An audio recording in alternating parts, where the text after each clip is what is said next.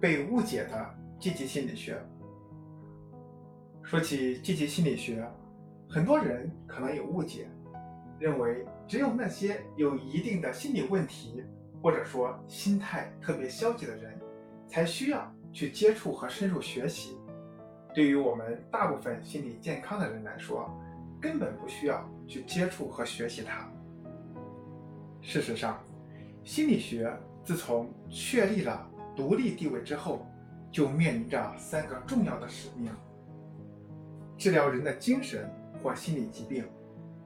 帮助人们生活得更加充实、更加幸福，发现并培养具有非凡才能的人。现代心理学从产生至今只有一百多年的历史，以1879年威廉·冯特在莱比锡大学创建的第一个现代意义的心理学实验室为开端，现代科学心理学。才正式走进人们的生活。我们不仅要意识到如何面对消极，更要意识到如何掌控积极。关于这一点，《幸福的方法》一书的作者泰勒本·沙哈尔博士也多次强调，在过去几十年中，心理学家探讨了很多负面的心理问题，对有关抑郁、恐惧、自卑。等消极人格特征的研究要远远多于对快乐、希望、责任、幸福等积极人格特征的研究。但后来，心理学家慢慢意识到，即使他们帮助一些人消除了人格中存在的消极方面的问题，如果这些人本身缺乏积极的力量，或者说其本身所具有的积极力量不足，那么他们。依然难以成为一个乐观、幸福和自我实现的人。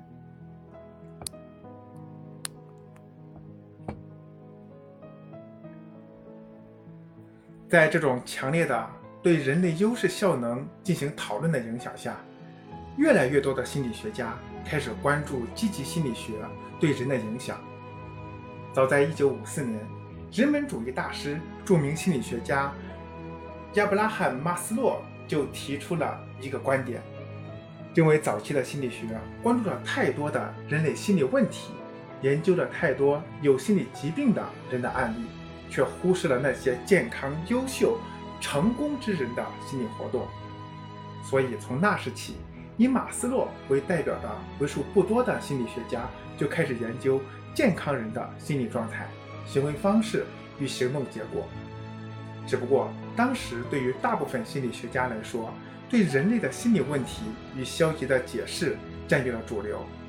积极心理还没有得到普遍的重视。